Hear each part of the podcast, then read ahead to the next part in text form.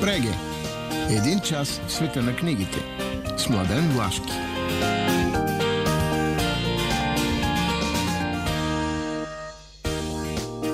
Добро утро, скъпи слушатели на предаването Преге.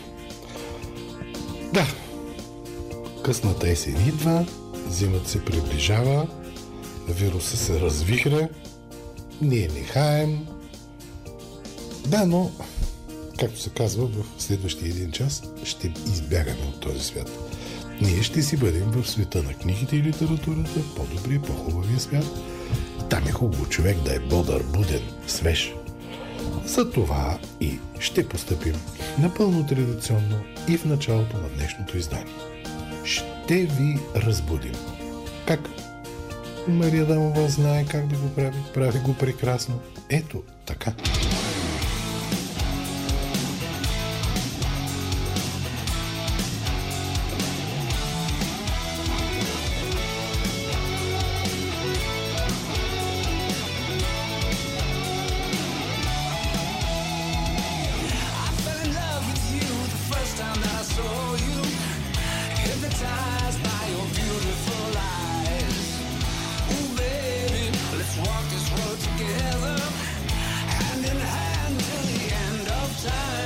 Преге.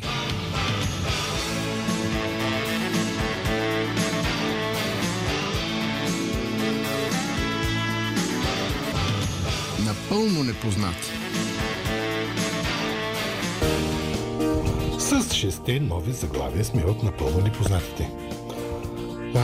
Направо ще започна с нещо, което излиза за пръв път, изключително е ценно и мисля, че безкрайно много хора ще се интересуват да го имат. И това са мемуарите на Габриел Гарсия Маркес. Това е един двутомник, който се нарича "Да живееш, за да го разказваш". Обемисте, общо са 583 страници, с твърди корици. Цената е наистина така висока, но както се казва, да, всички почитатели на Маркес, а и самият му живот вече погледнат през неговите думи, неговите очи, става и по друг начин разбираемо и творчеството му. И е книга, която надали ще излезе в следващите години отново. Изданието е, както всички книги на Маркес в България, в издателство Лъчезар Минчев. Втората книга, която избрах за вас, е на Александър Блок. Много дълго време неговата поезия беше недостъпна на българския пазар. Сега се навършват и 140 години от рождението му и благодарение на Кирил Кадийски, издателство Нов Златорог, на пазара излезе едно томче с негова поезия. Двоезично е томчето, 266 страници. Да, и то е на малко по-висока цена, но изданието е така, полиграфически шедевър, както се шегувам. Да, наистина, много красиво, много хубаво и Блок заслужава това. Третото заглавие е на Константин Балмонт. Голям руски символист. Онзи много голям световен поет, който 1930 година издава един сборник, преведени от него български народни песни. Много дълго време липсваш на пазара му и ето на български се появява благодарение на издателство Панорама неговата автобиографична книга "Под новия сърб". Тя е излезла за пръв път 1923 година в Берлин. 296 страници на достъпната прилична цена за това издание. Както вече споменах, изданието е на Панорама. След толкова много класици, два модерни класици. Навършват се 100 години от рождението на Рей Бредбари. Рей Бредбари е един от бащите на научната фантастика. Тук така по-младите колеги, той сега много пише. Да, той е един от големите майстори не само на научната фантастика, но и на криминалното четиво и изобщо на добрата литература. Така че благодарение на издателство Барт, един много хубав том, наречен "Убиецо, върни се", с не много познати неща, с някои познати, с Много интересно и много хубаво. 348 страници на приличната цена за този тип том и книги. И още един модерен класик, и това е Бохумил Храбал. Една книга, която излиза в Колибри и която е... Последната му книга излезла в Чехия, защото тя излиза 1968 година. Нарича се Моритати и легенди. Моритати това са разкази за убийства, за мрачни неща и т.н. През тези стари жанрове Храбал така разкрива страховете на своето време, на своите хора. Впрочем, в книгата има и доста разсъждения за неговото отношение към писателството, към читателите, към... Тоест, навлиза се много хубаво в творчеството. Впрочем, след тази книга и нахлуването на съветските войни, войски в Чехия, Храбал вече е забранен за излизане в Чехия. Така че, Бохумил Храбал, Моритати и легенди, 216 страници на обичайната цена, както издава издателска къща Колибри. И последната книга е впечатляваща. Тя е на Христо Петров. Христо Петров може би е познат на онези, той е юрист, с това много интересно и голямо изследване, което издадоха с Христо Христов на Белият терор. И сега Христо Петров издава една книга, която е посветена точно на времето, април 1925 година. Онова, което той теоретически, исторически, юридически е овладял и е попаднал в атмосферата на този свят, сега предава в своя разказ в Град на птици. 212 страници на много прилична цена. Изданието е на Кралица Мап и е следващата добра книга, която ни връща към един от най-мрачните, непознати, неизследвани и страховити периоди в българската история. Ами така, това са днес 6-те книги, сега нека послушаме музика и да отидем в Мадрид.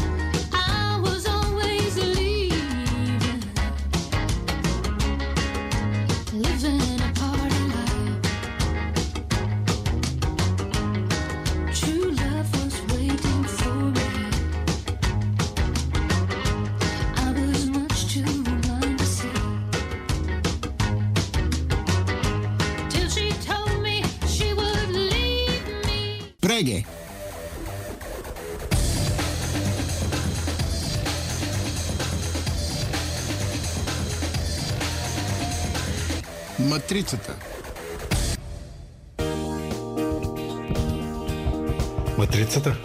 Книги, календар. Започваме с днешна дата. На 14 ноември 1907 година е родена Астрид Лингрен, създателката на Пипи, дългото чорапче, създателката на Карлсон и на много други прекрасни детски литературни герои и книги. Една нейна биография все още може да се намери. Вива издаде преди 10 на години на Сибил Грефин Шонфелд за нея самата. Иначе от Астрид Лингрен има над 20 на заглавия. Повечето, нейното издателство е Пан, и току-що последно излезе една хубава книжка Коледа в Булербюн. Тъй, че, както се казва, една крачка сме и вече към Коледа. На 15 ноември 1862 година е роден Герхарт Хауптман. Много голям немски писател, Нобелов лауреат за 1912 година. Сега тук започва нашата българска история. От него няма нищо на българския книжен пазар.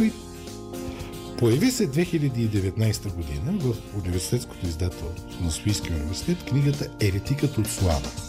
веднага бе изчерпана и край. Повече нищо. Герхарт Хауптман продължава да е непознат за нас. Ми приведете една гръцка пролет, безстрахотен пътепис, който влиза в древногръцкото време, пък и други неща. Трябва да познаваме Хауптман. 16 ноември. Следващия Нобелов лауреат. На 16 ноември 1922 година е роден Жозе Сарамаго. Сега, първата му книга в Колибри излезе с изписване Жозе Сарамаго. И това е Евангелие на Исус Христа.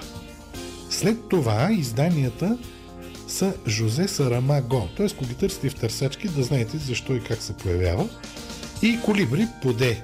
Така, излезе Слепота. Слепота е един страхотен алегоричен роман, впрочем и за времето, в което живеем в момента, е страшно важен.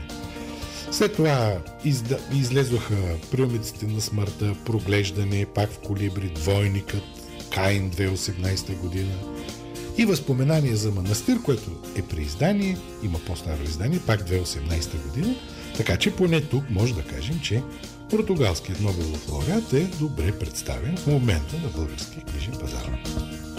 17 ноември. На 17 ноември 1927 година е роден Петко Рачов Славейков. Този велик българин става все повече и повече отдалечен и непознат от нас. Онова класическо знание на Захари Стоянов Избора на Белоновите отдавна е изчерпано. Има едно ученическо издание. Хубаво е, че Абагар пусна 2014 година, значи преди 6 поезия достойно ест и вижте сега какво знаем, но то Дяна Славейков и с това може да знаем. Готварската книга на Дяна Славейков Милениум издаде 2015 година. Какво да правим? Трябва, както се казва, да поделяме между високото и комерциалното, но комерциалното май преобладава. 18 ноември 1863 година се ражда Рихард Демел. Огромният немски поет, символист, модернист, който е повлиял и на Пенчо Славейков, на Гео Милев, на много от нашите български литератори. Нали знаете фразата „От и за него няма нищо на българския книжен пазар“. 19 ноември. На 19 ноември 1889 година в семейството на професор Иван Шишманов и Лидия Шишманова се ражда Димитър Иванов Шишманов. Той е един от много хубавите български градски автори. Неговата книга „Блянове край Акропола“ е едно от прекрасните погледи към Гърция, към древността на Гърция. По това време той е дипломат. Там убита от Народния съд заради участието му в правителство като външен министър, забраняване, потискане дълго време.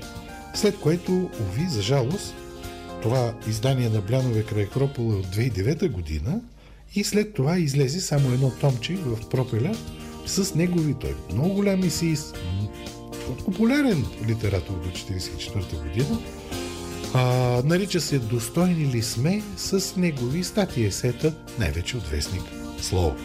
Но това е твърде малко за Димитър Шишманов. И последната дата, 20 ноември, на 20 ноември 1858 година е родена Селма Лагерльов. Това е първата жена Нобелов лауреат за литература. Шведка е, но не за това получава наградата. Когато и дават наградата, тя е много популярен, световно популярен автор по това време, с развитието на прословутата северна жанрова форма сага. От нея Пан издаде 2012 година „Чудното пътуване на Нилс Холгерсон“ и толкова. Има издания по-стари, но не могат да бъдат намерени. И последното име също е на Нобелов лауреат. И това е Надин Гордимър. Тя е родена на 20 ноември 1923 година в Южноафриканската република, бяло семейство, противник на апартейда. Нейните теми са психологически, тя говори много за изгнанието, за отчуждението, неща, които твърде силно преживяваме и в момента. Получава Нобеловата награда 1991 година. Ние на български има, колкото знам, едно томче много отдавна издавано и от издание няма нищо на българския книжен пазар. Или нашите издатели нещо мразят Нобеловите лауреати, или не могат да платят. Но във всеки един случай, както виждате, матрицата остава доста пробита.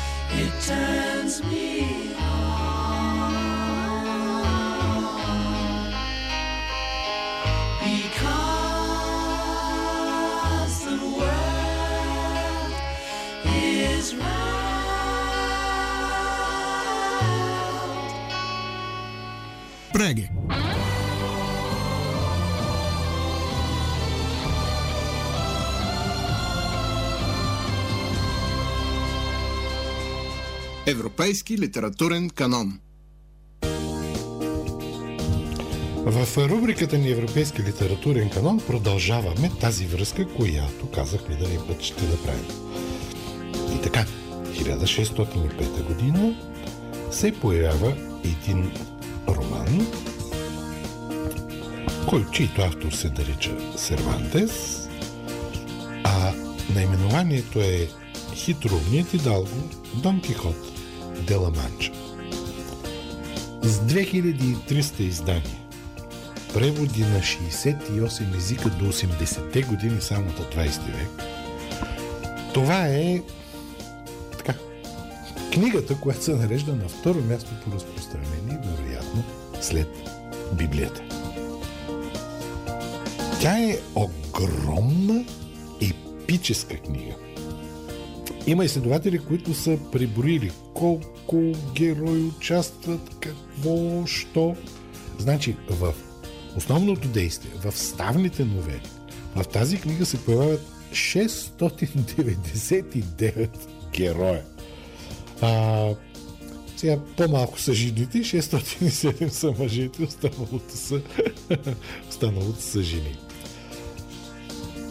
От къде и как идва тази книга? Сега ние сме свикнали да казваме следното нещо. Тя е отрицание на рицарските романи.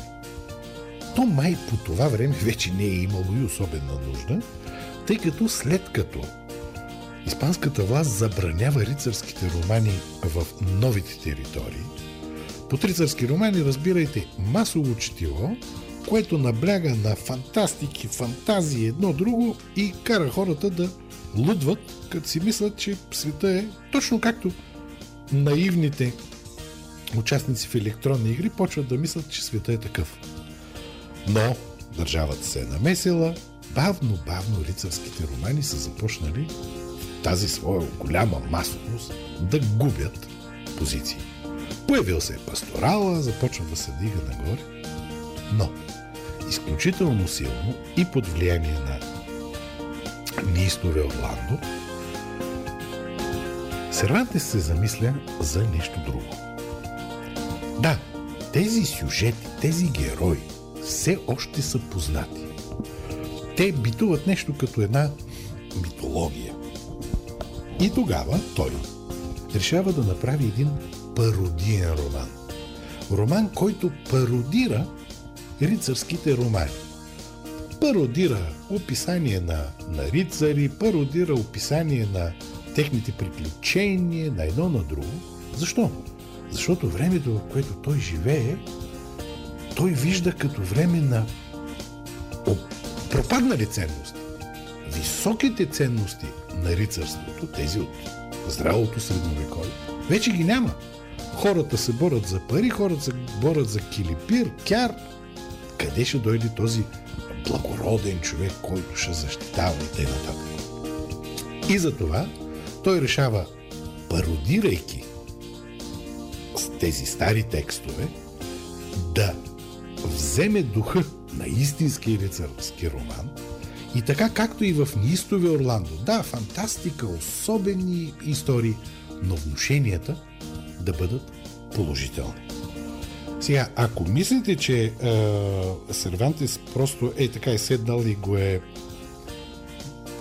измислил си го е този роман, трябва, как много жестоко да ви разочаровам, той е бил изключително подготвен. Значи, той използва, чете, като всеки един ренесансов автор, чете определени книги и в една от тях той изучава как всъщност тази дума ингениозо, която ние превеждаме като хитроумния, тя означава нещо повече. Тя означава човек, който изпада в лудост, връща се обратно и т.н. Значи, Сервантес изследва това състояние спрямо науката, която по негово време е налична. Затова и описанието на попадането в лудостна ситуация, връщането обратно в живота и т.н. То е описано направо като по-медицинска книга от това време. След това, от една страна са тези, нека ги наречем масови рицарски романи, но от друга страна продължава да стои високата литература, свързана с Орландо, с Роланд. Той изследва Сервантес всички тези текстове. Впрочем, познавал е много добре и италианската първооснова. Оттам именно стига до онзи момент, в който започва да създава текст, в който успоредно вървят и смеха, и емпатията. Хем можеш да се надсмееш на един човек, хем в същото време ти става някакси мъчно и мило. И започва да създава този обемен свят. Не еднопланов. Не само в едната посока. Да усмиваш.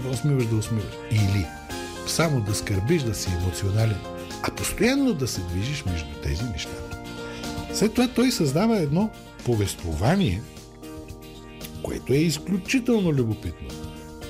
Той създава повествование на текст, който всъщност идва от един стар текст, значи неговият текст е малко превод. Ама също така в този превод, а пък във втората част, която излезе 10 години по-късно, героите са чели първата част. Те се движат вътре в тази литература. Започват да се създават сложните перспективи на повествованието, като добавим и онзи велик модел, който си идва от рицарския роман, че действието се развива по пътя. Тоест, пътуваш, извършваш някакви приключения и всъщност в края на пътя, в рицарския роман, стигаш до дамата на сърцето, а тук, в края на пътя, стигаш до една друга, да, може би абстрактна величина, която ние и до ден днешен наричаме благородство. Така че, съвсем съзнателно, съставяйки тези конструкции, тези описания, всъщност Сервантес създава онова, което Хосе Ортега и Гасет нарича за нова Европа. Дон Кихот е първият роман по време и по стойност. Тоест, тук вече се оформя един наистина нов жанр. И забележете, кое е онова, което може би е най-важното и най-хубавото. Тези техники, това използване, това вмъкване на ставни новели, което познаваме от Бокачо, всъщност наистина представлява авторско конкретизиране в текста на стратегии, които превръщат развлекателното четиво в свят на идеи и образи. И човек чете, следвайки приключението, мисли, съпричастене. Ето така този роман започва да интригува 17, 18, 19, 20, 21 век. Така че Сервантес слага началото на поетически, литературно, увлекателната, сериозна литература на новото време.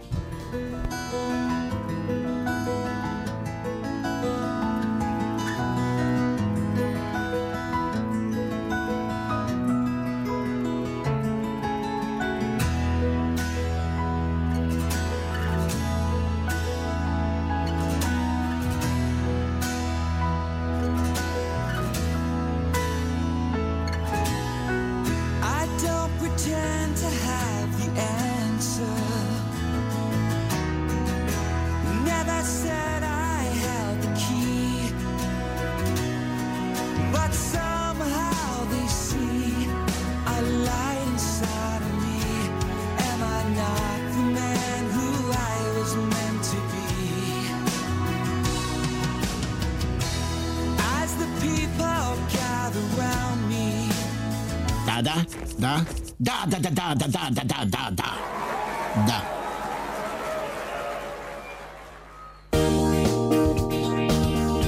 Днес в рубриката Да, искам да поговоря малко за българските литературни отличия.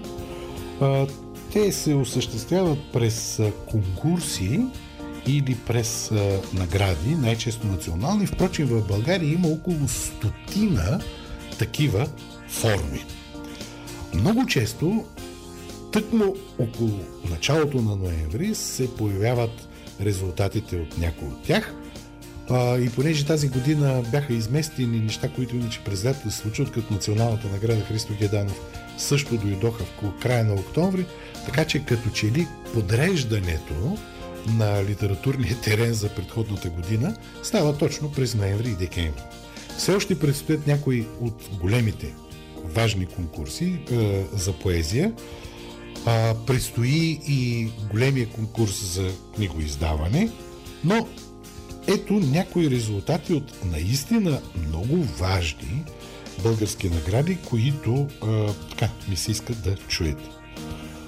Първо ще започна с една, която е младежка. Това е наградата Ханчев. Тя е за поезия. Тя е за млад сега тръгваш поет.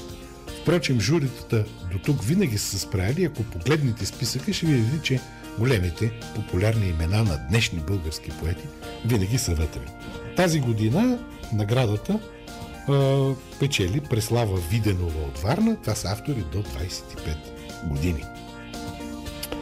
Що се отнася до две национални награди, едната, която е учредена 1970 година, Йордан Йовков, и то в годишнина, т.е. година на негова кръгла годишнина. Много се радвам, че тази награда, тя се връчва от журито, получи Диан Енев. Много заслужено, тя се определя за един автор, който е в съзвучие с Йовковото творчество. Да, така е. Диан Енев е това съзвучие. Но също така той получи първото издание на наградата Йордан Радичков за сборник с разкази.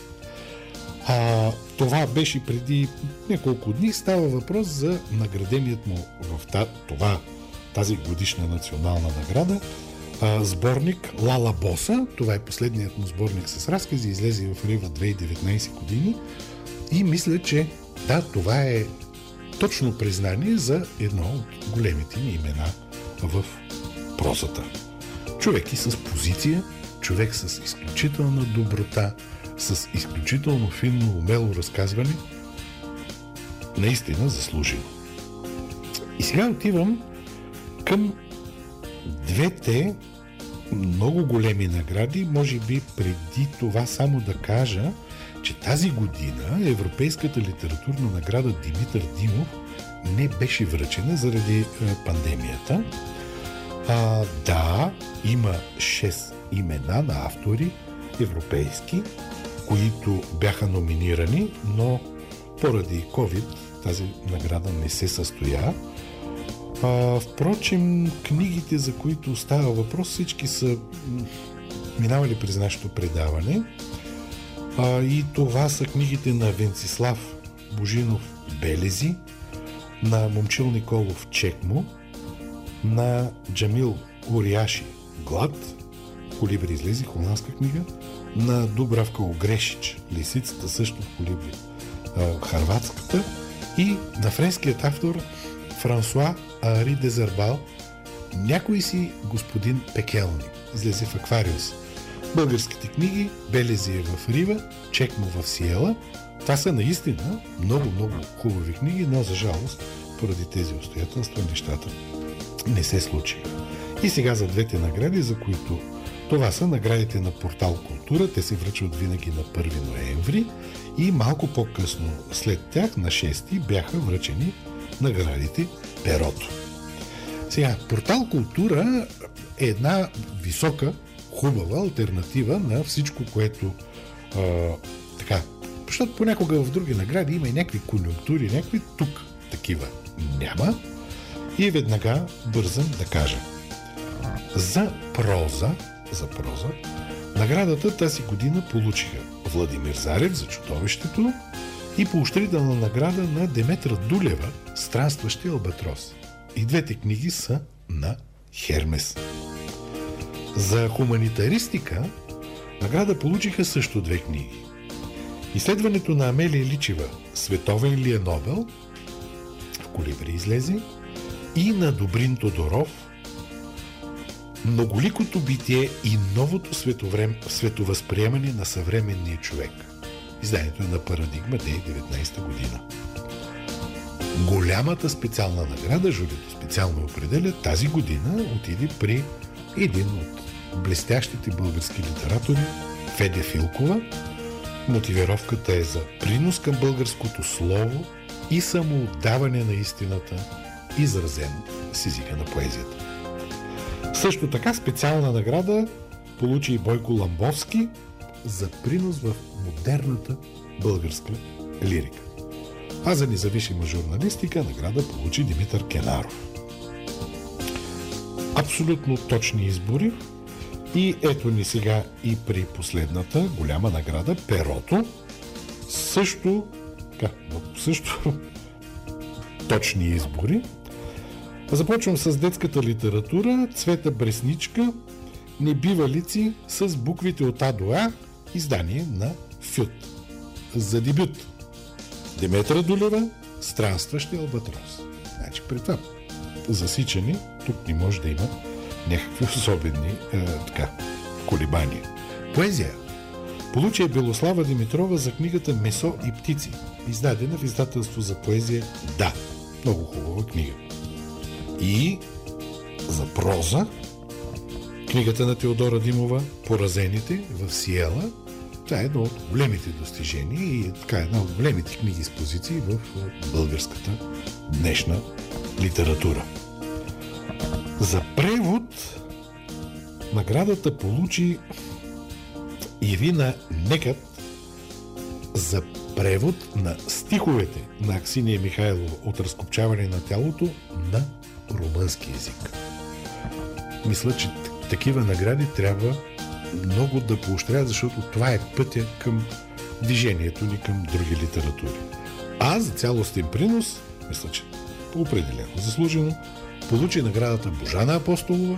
Става въпрос за цялото онова нещо, което чрез издателство Женет 45 тя прави за появяването, утвърждаването, развитието на днешната българска литература. Така че, мисля, като погледна така назад и онова, което се случваше с по-големите награди, някакси литературният живот в България се успокоява, критериите почнаха да стигат така едно единство в високото, в ценностното преценяване, което е хубаво, и така остава още няколко поетически конкурса, изключително значимите и важни Николай Кънчев, защото там грешки не стават, както и Иван Николов в Пловдив. И може би така ще се движим към края на годината с една, мисля, ясна картина за съвременните български автори и литература. Благодарение, ако щете, и на тези 100, не са малко, награди и конкурси, които така подреждат картата на българското литературно поле.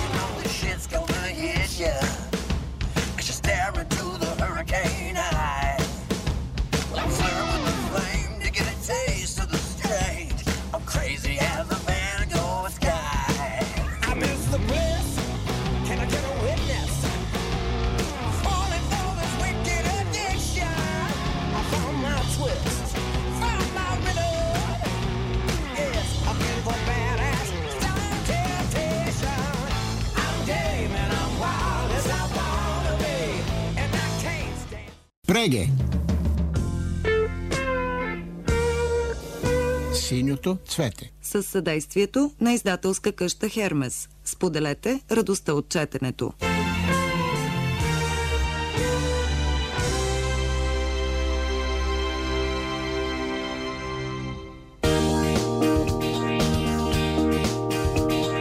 Днес ще ви прочета едно стихотворение от Рихард Демел в превод на Венцислав Константинов.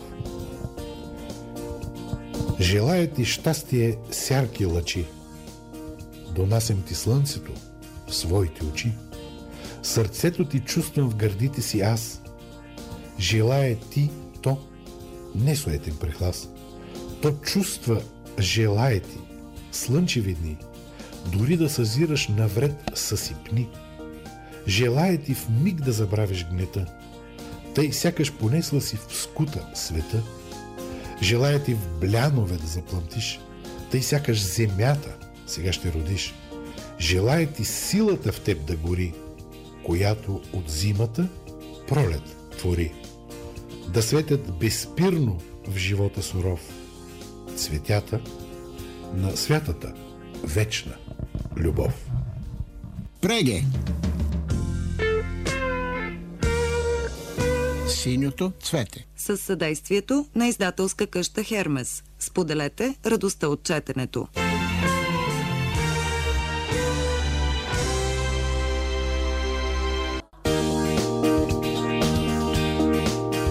Ето така стигаме до края на днешното средноноемврийско, да кажа, издание на предаването Преги. Мария Дамова, аз Младен Влашки, ви пожелаваме много здраве, пазете се, бъдете с книга в ръка, стойте в къщи, пазете се наистина.